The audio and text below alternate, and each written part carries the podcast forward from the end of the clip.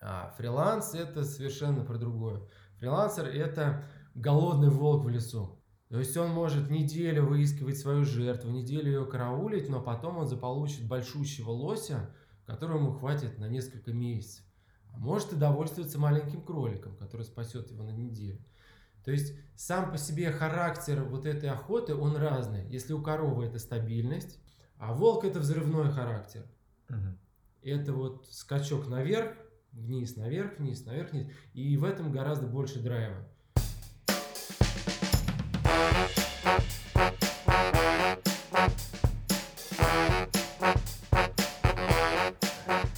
Итак, господа, меня зовут Евгений Егоров. А меня Павел Ерес. И вместе мы делаем подкаст про дизайн для людей. Рассказываем про digital сферу, личную мотивацию и проблемы начинающих дизайнеров. И digital рынок в целом. Продолжаем цикл а, наших подкастов про фриланс. Сегодня у нас в гостях а, великолепный арт-директор Артем Марковский. А, Всем привет! Да. Тем, расскажи, а, вообще расскажи немножечко о себе. Чем ты сейчас занимаешься? А, смотрите, я, у меня пятилетний опыт э, в игровой индустрии на позиции э, гейм-дизайнера и дизайнера интерфейсов. И последние четыре года я работал на позиции арт-директора в крупном э, рекламном агентстве, которое входит в десятку теглайна, э, Progression Group. Э, я занимался и коммуникационным дизайном, и сервис-дизайном. И в данный момент, последние полгода, я нахожусь на полном фрилансе, где вместе с небольшими командами мы делаем очень крутые промо-проекты и осуществляем самые грандиозные и амбициозные цели для брендов. Огонь. Ого. Вот. А, ну, перед тем, да, мы уже заинтриговали всех. То есть это вот как раз а, мотивация для начинающих дизайнеров, для новичков, которые только-только начинают, к чему можно прийти вообще, да, вот а, уйдя из офиса и начав что-то делать самостоятельно, когда вы до этого созреете. А, расскажи, пожалуйста, такую вещь. Ну, насколько я понимаю, да, то есть а, ты делаешь масштабные проекты, у тебя есть какая-то команда своя, угу. и вы, соответственно, все это дело реализуете. А, вот расскажи вот об этой штуке. Что есть вообще вот как вот сфера премиального фриланса? Чем она отличается? Какие у нее особенности и как в нее вылезти? А, смотрите, есть э, три э, характеризующих э, звена премиум фриланса. То есть это не тот фриланс, когда вы ищете себе клиента на биржах и боретесь за вот эту вот дешевую кость э, с такими же, как вы. Это никогда 300 дизайнеров э, набегает на один проект. Это совершенно другой уровень. Это когда э, средняя цена проекта примерно равна цене проекта в агентстве, в хорошем агентстве. Скажи, сколько? Цифры. Мы Цифры. будем как Юрий Дудь. Ну, сколько ты зарабатываешь? Мы не потянем. А, об этом я немножко по, попозже об этом расскажу. Давай. Огонь. Вот, смотрите, а, премиаль, премиальный фриланс это на 40% умение а, проектировать, анализировать, проводить интервью и рисовать, и 60% это клиентский менеджмент. То есть клиентский менеджмент, когда вы можете обнять клиента всей заботой, всей чувственностью и э, сделать так, чтобы он ни о чем не беспокоился. То есть вот представьте себе рекламное коммуникационное агентство, когда каждому клиенту представляется отдельный менеджер, и он э, его на протяжении 24 часов в сутки. Вот то же самое про премиальный фриланс. Человек платит большие деньги, и взамен он получает крутой сервис. Угу. Что он себя включает? А, прежде всего, это документооборот. То есть клиенты с большим чеком, ну, я признаюсь, это примерно от 3000 в час. Угу. С таким чеком вам необходимо вести документооборот. Это все сделки обязательно проходят по договору. У вас должен быть свой знакомый юрист Потому что иногда бывают такие крупные клиенты, когда согласование только договора проходит в течение месяца. То есть прения юристов твоих и их. И вы не можете там поделить э, какие-то проценты, штрафы или пень. Второе, это обязательно должна, должно быть подключение клиента к CRM. То есть клиент даже среди ночи должен удостовериться, на каком этапе сейчас проходит э, процесс реализации его проекта. Ну, я обычно пользуюсь Trello, то есть делю а, весь проект на составляющие статусы, там, например, запланировано, в разработке, на утверждение клиента, на выгрузку в продакшн и выполнено. И делю все это на последовательные этапы. Таким образом, клиент среди ночи просыпается, залезает в Trello и видит, что вот дедлайн 22 декабря, 22 декабря он видит тот и тот, вот тот и тот уже согласован, и все. Угу. Следующее. Реагирование в течение часа. Даже если клиент пишет вам в субботу и воскресенье на почту, а, обязательно нужно отвечать. Отвечать как можно раньше. Не так, что он задал вопрос утром, а вечером вы ему сказали нет. Но это прям провал в коммуникации. Если вы не можете ответить сейчас, в данный момент, просто напишите, что отвечу в понедельник утром. И все. Это самое лучшее. То есть это не откладывание на завтра, а да, да, да, да, да, это отвечу завтра или проигнорировать там вот да, 20, ну, меньше ну, и, конечно, 24 часов. И, конечно, это никакой не копипаст, это индивидуальный подход. Обязательно индивидуальный подход. Да, вы должны разобраться в проблеме клиента, никому не переадресовывать. И э, очень важно, я, например, в коммуникации использую только электронную почту. Ну, электронную почту и CRM-ку. Я отучаю своих клиентов общаться по телефону по таким вопросам, потому что телефон это штука такая, что тебе он наговорил, а ты это забыл. Не докажешь потом. Да, ну, да, да, я не говорила, а не поэтому совсем другое. После второго звонка я ему тут же пишу, что давайте лучше общаться по почте, так легче фиксировать наши договоренности и потом легче к ним возвращаться. Они, в принципе, не против. Так, понял. Ну, чтобы что-то сделать, еще же нужно защищать это дело. Да, и Защита обычно происходит следующим образом. То есть, а, например, презентация дизайна. Она идет после защиты э, самого прототипа. А, обычно я отправляю презентацию в ReadyMag, чтобы в последний момент была возможность что-то там подшаманить, пока клиент не увидел, еще не проснулся. И тут же договариваюсь с ним о звонке. Потому что в ReadyMag там не, э, я не выкладываю какие-то макеты, я выкладываю сразу видеоролик. Он решает очень много сразу вопросов. Клиент сразу видит, как работает проект. Слушай, вот такой вот важный вопрос. А скажи, ты говоришь, что ты отправляешь первое, что делаешь, ты отправляешь презентацию. Да. А что она в себя включает? Она включает какое-то исследование, цифры, э, может быть, карты взаимодействия пользователя с системой, то, как, ну, на основе чего ты будешь проектировать дальнейший интерфейс. Или это сразу идет просто некая презентация визуальная, и вы в дальнейшем уже отталкиваетесь именно на нее. Ну, то есть некий такой визуальный исключительно язык общения. У нас просто начинающая аудитория в основном. Ага. Вот, и Смотрите, я сейчас говорю о презентации по дизайну. То есть это значит, что перед ней уже было несколько итераций презентации mm. с mm-hmm идеи пресейла, то есть когда вы еще не продали клиенту сайт, но uh-huh. уже продаете ему идею. Это этап заключения договора, это этап согласования прототипов, и после прототипов вы уже переходите к этапу согласования дизайна. Uh-huh. Поэтому а, на согласование дизайна вы а, уже не перечисляете те исследования, на основе которых делали прототипы, ну, чтобы просто не повторяться. Ну, то есть вот эта прелюдия, она, по сути, закрывает ваше дальнейшее, э, дальнейшее время на обсуждение вот этих вот там э, разногласий. Да, то есть, когда, да, да. когда ты уже презентуешь э, вот эту штуку, вы уже не спорите о том, что почему здесь кнопка красная, а здесь там фон зеленый. Ну, то есть клиент уже к этому готов, по сути. Да. Перед тем, как э, даже э, клиент дойдет до места в презентации, где у тебя видеоролик, ты набрасываешь ему бенчмаркинг трендов, угу. чтобы синхронизировать его визуальный вкус. Потому что иногда бывает, что клиент думает, что разбирается, а на самом деле не разбирается. Или наоборот, бывает такая ситуация, что клиент разбирается в дизайне лучше, чем вы. Ну, то есть бенчмаркинг, э, как я понимаю, это такой некий анализ определенных трендов на рынке, которые уже пользуются определенным данном сегменте. как выглядит, в данном сегменте, как да. принято да. выглядеть в этом сегменте да. сегмента клиента. Хороший тон, так сказать. То есть, если вы делаете, э, например, э, промо-сайт или сайт-каталог какой-то элитной мебели, там, со средним чеком дивана от 500 тысяч, то, естественно, вы не делаете бенчмаркинг образовательных порталов, а вы делаете именно бенчмаркинг в этой Ну, я думаю, что и белорусский... И не, не белорусской кухни. Да. Естественно. И да, не как можно, зов, зов. можно еще так немножечко уведу в сторону. Вопрос, сколько тратится времени примерно отведено на пресейл вот от всего проекта, либо по процентовке, либо mm-hmm. сколько часов ты тратишь вот на то, что вот решил, условно говоря, нашел где-то тендер, решил туда впилиться Может быть, даже несколько. Вот у тебя менеджер сидит, вот тут сколько вот А включается? прицелы, они бывают разные. Бывает ценовой тендер, когда тебе просто нужно посчитать концепцию. А Ну, бывает, это? когда они ждут, ждут еще какого-то креатива.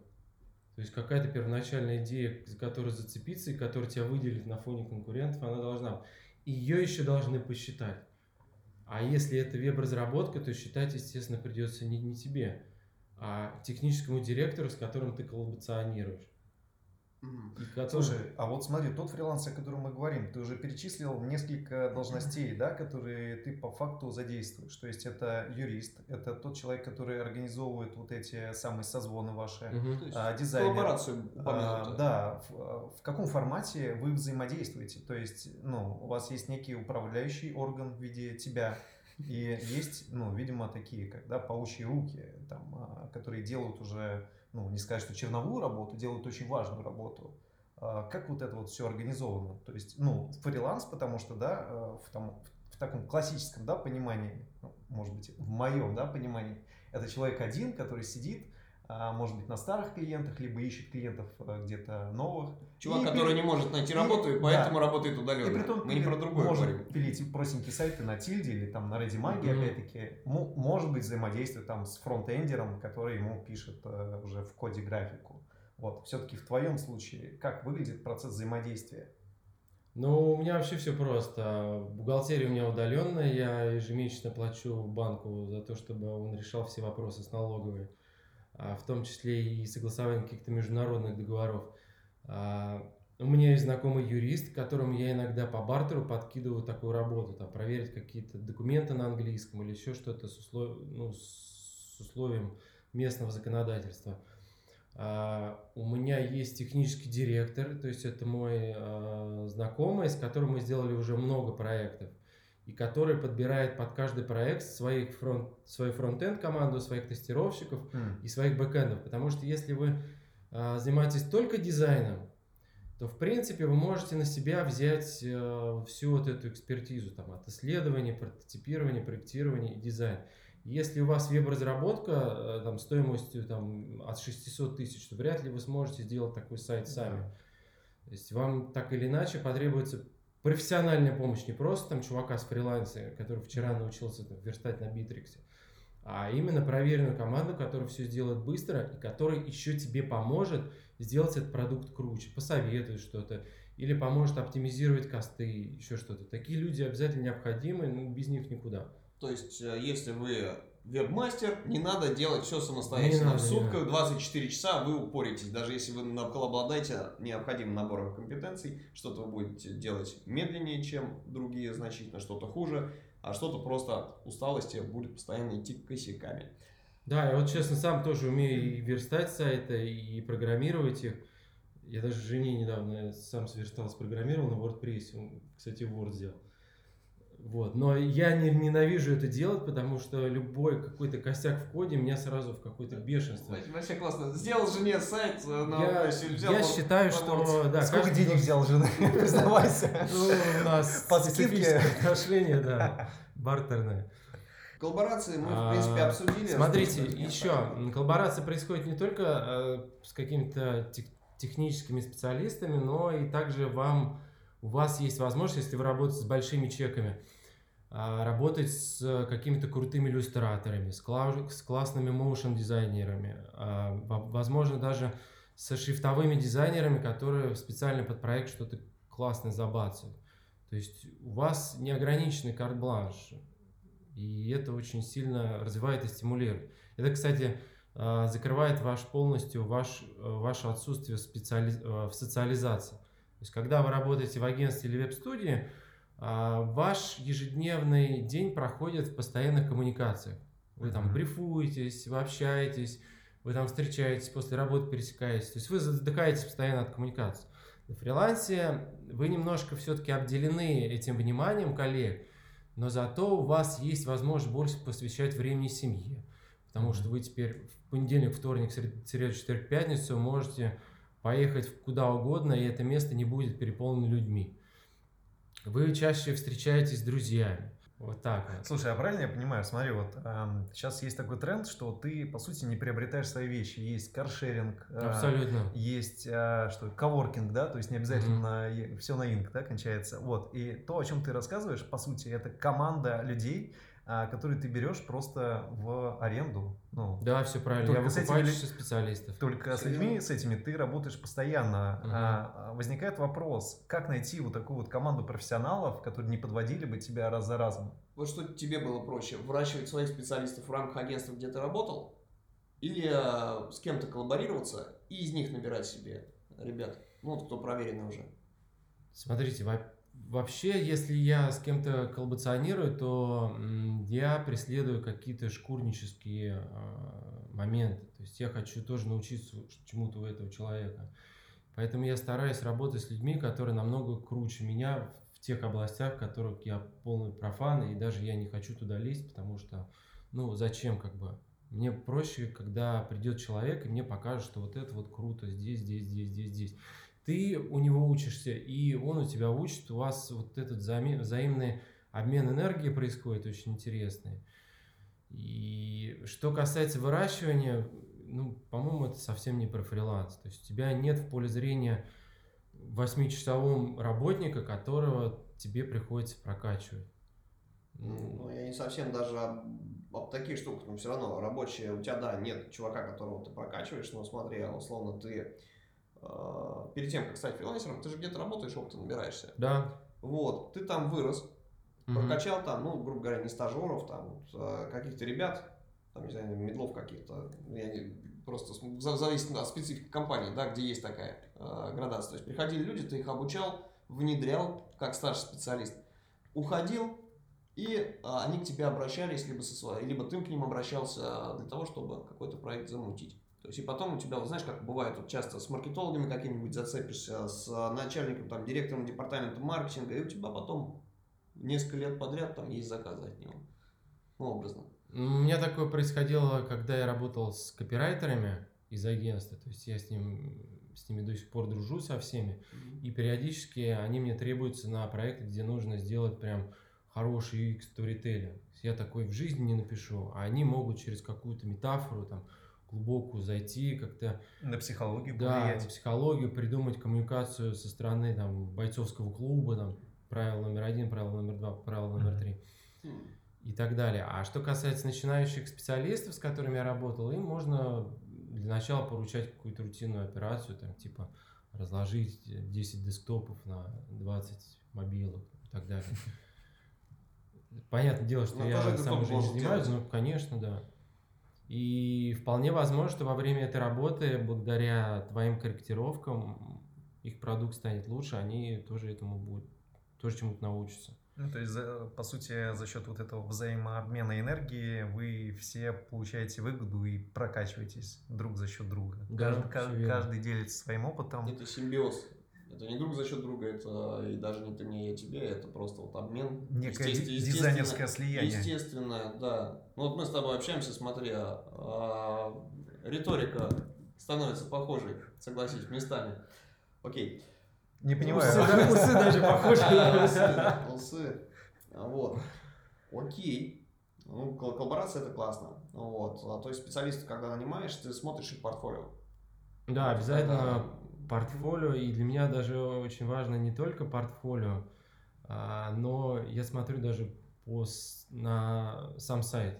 То есть, если я нанимаю какого-то UI-специалиста, то у него не должно быть портфолио на Behance, у него должен быть самостоятельный сайт. Ого, а почему не Behance? Я вот наоборот там. А Если дело в том, что свой собственный сайт это свой собственный бренд персональный.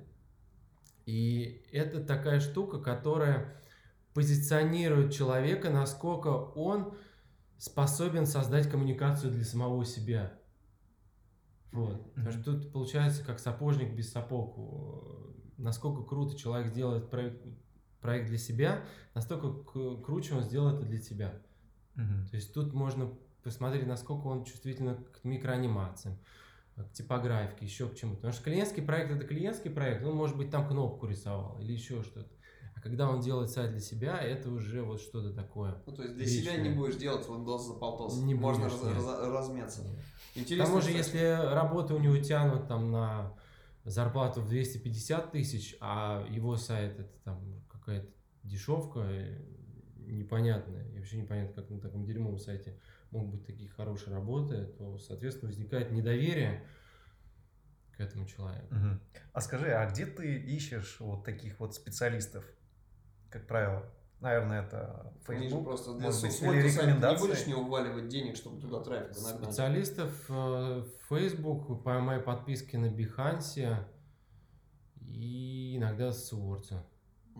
Ну вот смотри, Awards это такая достаточно красивая эстетическая штука, где а, ты заходишь и как будто пришел ты в арт-галерею, да, где висят картины известных художников, ты смотришь, наслаждаешься ими, но текущие тренды говорят о том, что в первую очередь сайт должен э, решать и закрывать бизнес-задачи. А не смущает ли это заказчиков, а, вот этот вот консерн, вот этот спор, да, который а, между красотой и производительностью? Ну, то есть сможешь ли ты действительно за счет красоты, которую ты видишь на, Award, э, на Awards, да, называется mm-hmm. сайт, Сможешь ли ты за счет вот этой красоты добиться тех бизнес-задач, которые при, будут приносить тебе реальные деньги? Ну, конечно, если ты соединишь UX-экспертизу с а, вот этой вот эмоциональной составляющей, а, там Iworst, в общем-то, предназначен для исследования мировых трендов в области микровзаимодействия. То есть, э, да, там некоторые, даже не некоторые, а половина проектов, они непригодны для жизни. То есть, мне, например, тяжело там их скроллить, э, где-то тяжело найти нужный раздел, где-то там очень долго загружается, где-то там просят меня держать кнопку, что я вообще ненавижу. А, но какие-то выигрышные стратегии э, там можно черпать. И клиент, который пришел к тебе с AdWords, он в первую очередь хочет выделиться из толпы конкурентов не только UX, не только каким-то клевым сервисом, но и э, клевые эмоции, то есть создать некий вау-эффект, да, что да, ты открываешь да, да. сайт и такой вау. Чтобы круто. это было, пусть, э, пусть оно будет такой единовременное взаимодействие, знаете, как, как с дорогой проституткой. А Конечно, на, знаю. На высоком, на, в пентхаусе Мандалы Бэй в Лас-Вегасе. Но зато эта ночь ему запомнится угу. чем э, там и каждый день с домохозяйкой в Балашихе, да, но зато в удобной, ну, тоже неплохо. В, в удобной, уютной кухне. Что-то Паша загрузился как? Нет, я просто, да. Флэшбэки да. пошли, видимо. Нет, я сейчас просто э, думаю, да. То есть очень важно сохранять эту э, золотую середину. Сайт, он, да, должен быть удобный, но и он должен быть запоминающийся. И, кстати, я хотел а, затронуть одну такую штуку про а, то, что когда ты ведешь очень крупного клиента, тут очень важно не облажаться. Потому mm-hmm. что а, это все-таки Об бизнес высококонкурентный. Поверьте мне, репутация, а, да, репутация самая даже важнее, чем ваша работа. А, поэтому, если вы чувствуете, что где-то не успеваете по срокам, ни в коем случае не, не плачьте об этом клиенту, что у вас док хомячок, что у вас там сломался компьютер, что кто-то умер. Ни в коем случае. Это ваша личная ответственность вы должны тут же принять решение о том, что вы переносите сроки, предупредить об этом клиенту, а чтобы он не чувствовал себя несчастным, тут здесь самое главное не потерять его лояльность. Вы можете что-то до, дополнительным бонусом ему сделать. Бесплатный брендинг, снизить стоимость чего-то, подарить что-то, отправить там коньяк в офис хотя бы. Но вы должны его сдобрить. Клиент должен уходить от вас счастливым. Потому что если он уйдет от вас счастливым, он к вам придет еще и не раз. А ну, счастливым ты имеешь в виду да, довольным проектом. Да, То есть в процессе да. это всегда Мочилова происходит. Всегда же есть... Я бы сказал, только... не Мочилова. Есть разные клиенты, есть те, которые слишком сильно погружаются в проект и начинают мешать. А есть те, кто вообще далеки от да, коммуникации, кому, в принципе, насрать. И с теми и другими сложно. Поэтому я в брифе, у меня даже есть такой вопрос очень хороший. А, как будет проходить согласование всех этапов? И пять вариантов ответа. Первое, ну там градация с 1 до 5. Первое, согласование на всех этапах. И последнее, я вам во всем доверяю. Если клиент э, ставит меньше трех, я с ним просто не работаю. Ага. Но это значит, что он мне не доверяет, это значит, что по вкусовщине будут прения, по... это значит, что он будет рассылать мои там логотипы, дизайны и все остальные по всем своим знакомым и ждать э, вот это вот массового Фидбэка. да, массового фидбэка. И будет работать очень сложно. Мгм. Слушай, еще вопрос такой, который меня интересует. Вот, не, бриф это клево, но бывает такой человек, там, за него кто-то заполнил, или он когда писал, там, посмотрел где-то условно. А вот он к Списал. тебе, если обращается, вот ты на, на брифинге сидишь, э, ну, люди, как правило, заняты, они на лету. Есть какие-то стоп-слова, которые вот для тебя прям вот это вот то самое стоп-слово, что, Ша, мы, конечно, тут замечательно побрифовались, но что-то вот меня, меня напрягает. Не хочу с вами работать. Знаешь, зна- как из серии, когда тебе на почту пишут, привет, меня А, тебе все просто. порекомендовали». Постоплата 120 дней. Вот все, как бы до свидания. Работать всегда по предоплате. Желательно разбивать это все на этапы, то есть чтобы да? после каждого этапа была возможность слиться и у клиента, и у тебя. Например, вы сделали исследование, клиент оплатил, ну, с предоплатой, разумеется. Вы сделали прототипирование, клиент оплатил прототипирование. Мгм. Вы приступили к дизайну, нач- началась жесть. Мгм. Вы сделали одну итерацию, вторую итерацию, по договору больше двух итераций вы не делаете, клиент все равно недоволен. Мгм. Вы ему, значит, тогда говорите, либо вы идете на лояльность, если Мгм. вы понимаете, что все-таки адекватный клиент и стоит побороться за его сердце. Ага. Либо Либо вы понимаете, идете, что да. клиент ну, настолько неадекватный, что ты даже не можешь его а, научить чему-то, либо там вкусовщину развить и так далее, то ты понимаешь, что экономически целесообразно вам расстаться. Ну, Ему есть- предлагаешь, давайте я вам возвращаю предоплату за дизайн, Ага. и все, и мы расходимся. А вы соберете все эти и идете просто в другое агентство. Ну, то есть, Очень, как, очень как- тактично. как правило, вот эти вот прерии и э, ваши споры возникают, когда клиент начинает, видимо, диктовать свои условия, хочет проявить свое я, сказать, Да. что ну, чувак, ты, конечно, дизайнер, но мне кажется, вот тут вот э, надо по-другому делать. Надо причесывать как-то и замени шрифты. Все-таки Arial мне нравится больше. Дело в том, что в больших компаниях лицо, принимающее решение, это, как правило, либо бренд-менеджер, либо маркетолог. Мгм. А, И вся коммуникация идет через него. И чтобы он понимал, не просто так он занимает эту должность, ему обязательно нужно участие. Мгм. Поэтому вы мо- можете пойти на хитрость, а, периодически давая ему выбор минимально повлиять на проект. Например, вы там сделали, ну я прям совсем грубо, вы сделали два варианта, один там с зеленой кнопочкой, другой там с э, голубой кнопочкой. Мгм. Для вас вообще вам насрать на это, какая голубая или зеленая. И то, и то вписывается в гайды. Вы им говорите, вот у нас есть на выбор, мы рекомендуем вот это, но выбор как Мгм. бы за вами. И тут он понимает, что он надевает Мое костюм причастие, да? железного человека, и, то, и ему От него при- предстается выбор, да, вот поучаствовать наконец-то. Голубая или зеленая?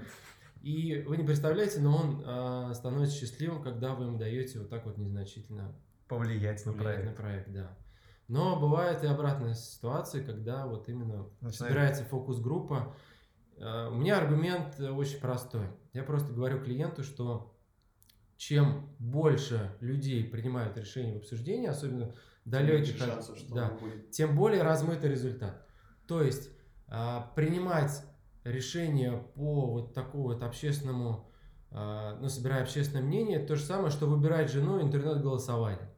Ну, Мгм. прям вот идентично. Вы не уйдете от того, что было, скорее всего, вы просто чуть-чуть получше сделаете продукт, чем а, тот, который был до этого у клиента. Выбирать жену интернет-голосованием. Надо такой сервис замутить. Так, слушай, стартапер, подожди.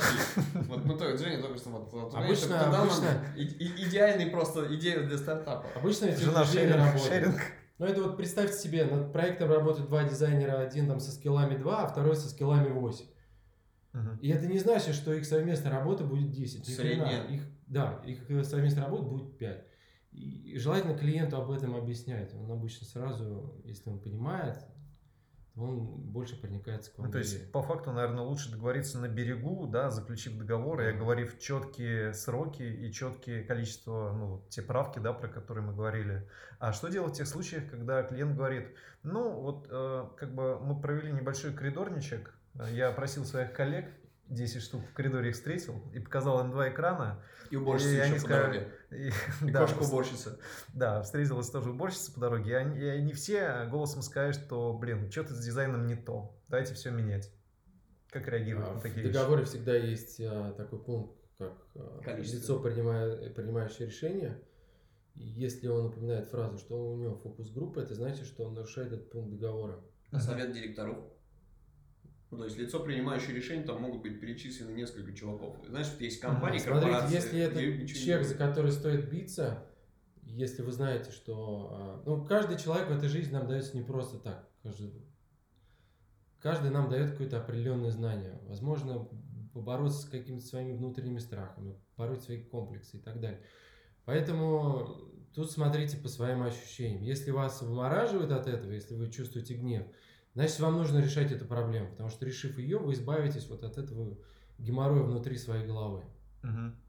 Вот. Слушай, а скажи, а вот этот договор, да, о котором мы все говорим в последнее время, Мгм. а, это какой-то шаблонный э, договор Не, или это мой собственный личный, Мгм. который построен на крови, и поте и слезах. Можно от себя совет, если, ну, нас же слушают начинающие. А, Ребята, если вы только начинаете свою фрилансерскую деятельность, уже какие-то первые шаги делаете не на биржах, а именно вот у вас какие-то свои клиенты есть, или кто-то их приводит, не пожалейте денег, потратьте там 17-20 тысяч, закажите пакет договор- на ваши услуги, пакет э, договоров у юриста, стоит адекватных денег, Мгм. это будет а, под вас сделано. Вот, но перед этим а, очень хорошо подумайте, да, как бы, что эта услуга включает, из каких шагов у вас будет состоять процесс предоставления этой услуги. И если вдруг вы поняли, что у вас пришел клиент, ну, грубо говоря, вчера вы сделали, запилили лендос на тильде, а сегодня к вам пришли и говорят, что мы хотим наш корпоративный портал большой, Мгм. да, там, с фронтом, с бэком, с подключением, чтобы CRM-ка наша туда подключалась, да, там условно, ну, такие, Мгм. такие сложные там штуки, истории.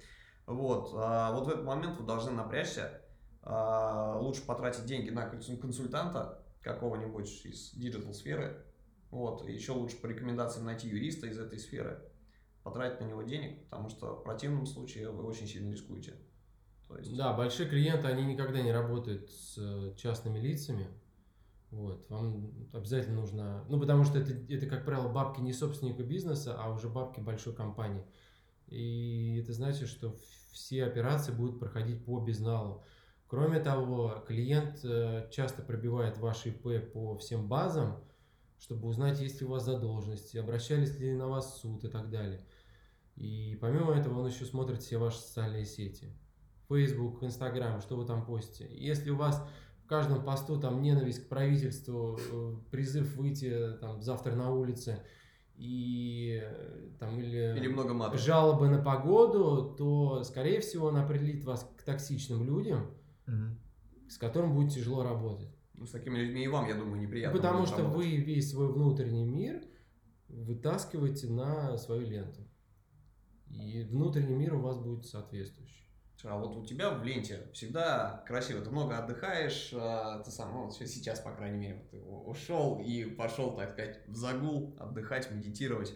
Вот, очень классно, на самом деле, богато насыщенная жизнь, а, эмоциями яркими, да, и а, путешествиями. Вот, а, скажи, пожалуйста, насчет токсичных людей, как вот ты их удаляешь из своей жизни? Как начал это делать? И, а, ну, это, наверное, слишком персональная такая история. Да типа, нет, это вообще простой вопрос. Из вот. друзей То есть, да, в какой момент тебя осенило, что у тебя вокруг есть нытики, и ты понимаешь, что тв- они влияют на твое мировоззрение, на твое восп- А восприятие. ты должен мира. задать просто себе вопрос, вот себе. Может даже в медитации этот вопрос за- задать, чтобы не отвлекаться на какие-то другие факторы. Например, э, общение с этим человеком сделает ли тебя, дальнейшее общение с этим человеком, сделает ли тебя богаче, сильнее, увереннее в себе, эрудированнее или счастливее, или веселее. Или наоборот, она, она в тебе развивает какие-то комплексы, там, ненависть или там, неуверенность в себе. То есть как только ты честно ответишь на этот вопрос, ты поймешь, нужен тебе этот человек или нет. И даже вот поверьте мне, то, что вы там 10 лет вместе там, играли с песочницей, или там вы бухали в 18 лет, или там учились вместе, это все хрень. Вам жить дальше в вашей жизни еще огромное количество людей встретится. И чем больше их, тем лучше. Мгм. Потому что, ну, для меня, например, новый человек это как глоток свежего воздуха. Я почему-то стараюсь сразу узнать его какой-то внутренний мир, чем он живет, чем он дышит, э, как он развивается и так далее. То есть это как открыть новую открытку. Как открыть новый подкаст для себя. Да, великолепный, великолепный подход, мне кажется. Поэтому не стесняйтесь новых людей, а поверьте, они вас боятся так же, пока вы не откроете. А, давай еще поговорим про рабочее пространство, развитие и социализацию. О, да, рабочее Пространство. Да, про, про рабочее пространство. Это очень, на, на самом деле, mm-hmm. очень важная штука, это рабочее пространство. То есть, когда ты выходишь на фриланс, если говорить про пространство как то, что вокруг тебя находится, ну, помимо людей, mm-hmm. а именно вот то, где ты находишься. А фрилансеры, да, есть такой вот миф, что ты можешь с ноутбуком под пальмой, где неудобно и не видно на самом деле ноутбук, вот, и лежать и вот там замечательным образом заниматься. Расскажи, как вот себя поместить в правильные условия, что для тебя важно, и, опять же, какие-то, может быть, плюшки, лайфхаки есть, которые вот ты в окружении для себя вывел? А, смотри, когда я ушел из агентства, ну, я полтора месяца отдыхал на Бали, потому что мне нужна была очень мощная перезагрузка. Там у меня прошел и нервный тик, и вообще очень много всяких интересных штук. А, самое важное это организовать э, свое рабочее пространство, чтобы оно было максимально комфортным, чтобы оно позволяло не отвлекаться вообще ни на что, и концентрироваться на задачах. Потому что когда ты работаешь в офисе, а, например, у меня, э, когда был арт-директором, а потом арт-групп-хедом, у меня не было больше 15 минут, чтобы сосредоточиться на своих задачах. То есть через 15 минут, когда я чем-то занимался, кто-то прибегал, кому-то надо было спасать, кого-то выручать, кого-то направлять, кому-то советовать и так далее. Что-то нужно было, всегда нужно было прерываться. И это очень страшно, потому что в итоге Проходит день, а ты ни хрена не сделал по своим задачам, но зато помог всем. Но это твои обязанности. Когда ты на фрилансе, ты можешь погрузиться в любой проект прям до неведомой глубины. Но очень важно, чтобы тебе было комфортно. Для меня комфорт это крутое рабочее место, э, кру- крутое кресло. Как сейчас. Я поэтому взял себе гоночное геймерское, но прям рай для моей спины. А, это очень мощный инструмент, то есть это должен быть мощный комп, который не выбешивает вас тормозами, лагами, там, даже когда вы в Photoshop лезете, там какие-то, какой-то ретушь делать. Обязательно должна быть, значит, рожковая эспрессо-машина, без этого никак. Я, например, научился варить сумасшедший флэт white, теперь я не покупаю никогда больше кофе в, а, в кофейне, потому что я добился такого вкуса, который вот чувствую сам. Я приношу с собой. И я не покупаю э, в магазинах кофе, потому что там полное дно. Кофе надо пить, когда оно после прожарки не прошло еще три недели. Как только три недели прошло, он уже теряет пик своих вкусовых э, ощущений. А все, что в магазине, это, как правило, уже полгода лежит, год и больше. Mm-hmm. Поэтому лучше заказывать прям свежее зерно. Mm-hmm. Помимо этого, вас никто не должен отвлекать. Поэтому, если вы если у вас кто-то дома, вы должны договориться, что у вас есть личное пространство. Ну, с котом сложно договориться, он все равно ко мне подходит каждый час и начинает там кусаться, просить играть. Ну, тут уже надо договариваться, да. Но он не говорит а, тебе, что брось это вот это все и Да, он просто за, за наваливается на клавиатуру всем весом 4 килограммовым.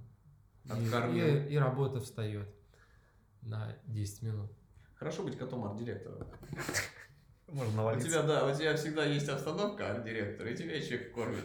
Можно навалиться. Еще, что очень классно в рабочем пространстве, что вы можете работать в любое время. То есть для меня идеальное самое продуктивное время это с 7 утра и примерно до, до часу дня.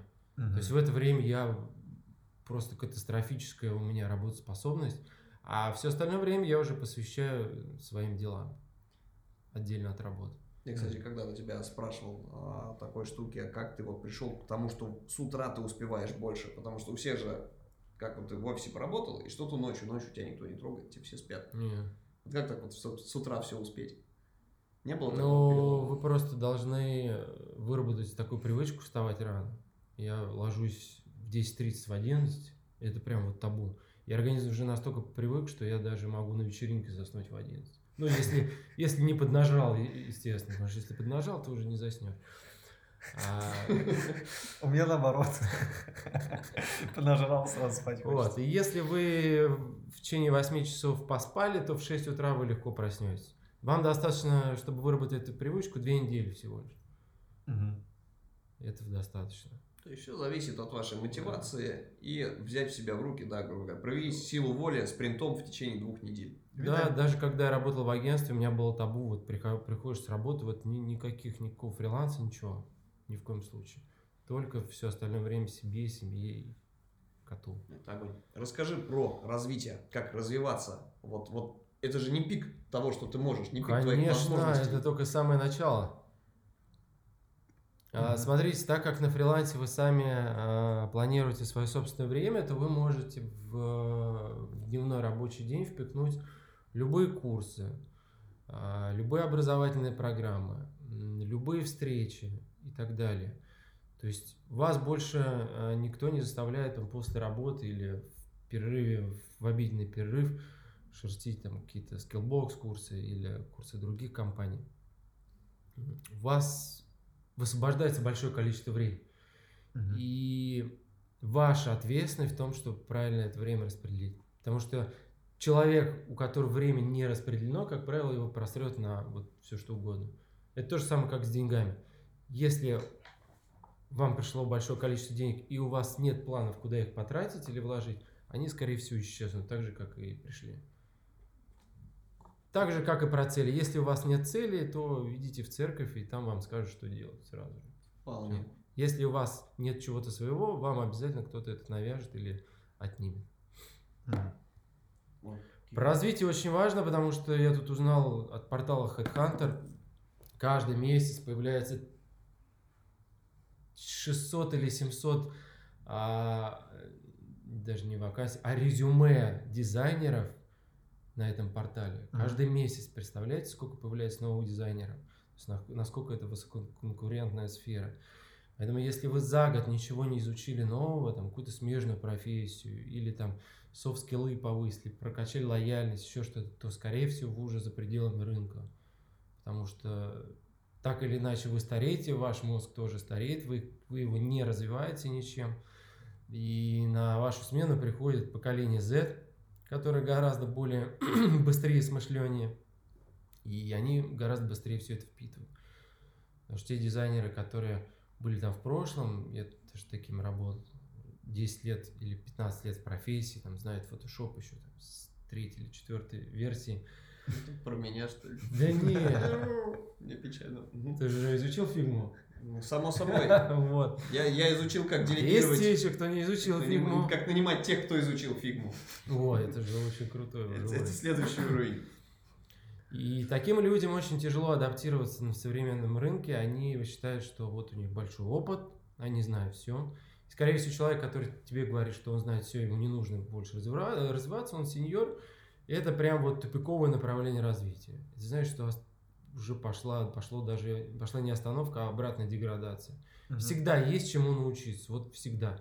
Даже если вы считаете, что курс вам на 20% тоже пригодится, обязательно его возьмите, потому что эти 20% дадут вам 50% потом к прибыли. Мгм. Ну, то есть, скорее всего, по факту, когда ты уже набрал эм, твои, так сказать, максимальные хард-скиллы, и ты понимаешь, что дальше я уже, я уже знаю, как работают все инструменты, я уже изучил всю базу, типографику, все остальное, а, мне нужно найти и соблюдать важный баланс между тем, а, сколько денег мне надо и сколько времени мне надо. И то есть, по факту, наверное, когда ты достигаешь высот, тебе нужно освободить свое время по максимуму, получать столько, сколько ты хочешь, и делегировать свои обязанности, чтобы добиваться вот этого вот сочетания времени и желаемых денег. Все верно. То есть самое главное условие выхода из офиса на фриланс – это увеличенная стоимость твоего часа. Только такая штука позволит тебе не потерять в деньгах и при этом работать меньше. Вот, чтобы посвящать все остальное время там, путешествиям, еще чему-то.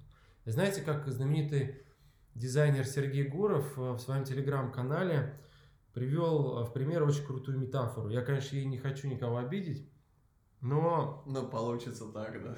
это вот нужно, чтобы показать контраст между фрилансом и офисом. Он написал, что а, офисный дизайнер, неважно, продуктовый или там, коммуникационный, это прежде всего корова на ферме. То есть все, я обиделся. вот у него, у нее есть а, один рабочий день, а, в которые заложены определенное количество удоев, а в начале и в конце дня ждет определенное количество корма. И вроде как стабильно, все хорошо, а, ферма увеличивается тоже в размерах, качество корма тоже улучшается, и корова немножко растет, и там э, сам, А потом сам загон станется больше. Вот. Все классно, все стабильно, ты всегда знаешь, что в конце месяца тебя ждет зарплата и корм. А фриланс это совершенно про другое. Фрилансер это голодный волк в лесу. То есть он может неделю выискивать свою жертву, неделю ее караулить, но потом он заполучит большущего лося, которому хватит на несколько месяцев. А может и довольствоваться маленьким кроликом, который спасет его на неделю. То есть сам по себе характер вот этой охоты, он разный. Если у коровы это стабильность, это стабильность такой средненький рост небольшой до среднестатистического сотрудника студии или агентства, если вы еще дополнительно не развиваетесь. А волк это взрывной характер. Мгм. Это вот скачок наверх, вниз, наверх, вниз, наверх, вниз. И в этом гораздо больше драйва. Потому что бывает, что вам нужно спланировать свой отпуск, это значит, что вы выпадаете на месяц. И этот месяц нужно обеспечить. Значит, вам нужна подушка какая-то на три месяца, чтобы выходить на фриланс. А еще же нужно, чтобы было куда вернуться. Да, же конечно. На, конечно. поиск нового на фотоработу. Поэтому здесь пригодится совет э, Майкла Джанды, который когда-то в своем вебинаре сказал, ребята, заказов хватит всем. Главное быть просто востребованным. И чтобы о вас знали, о вас говорили, и с вами было приятно и комфортно работать. Огонь просто, мне кажется.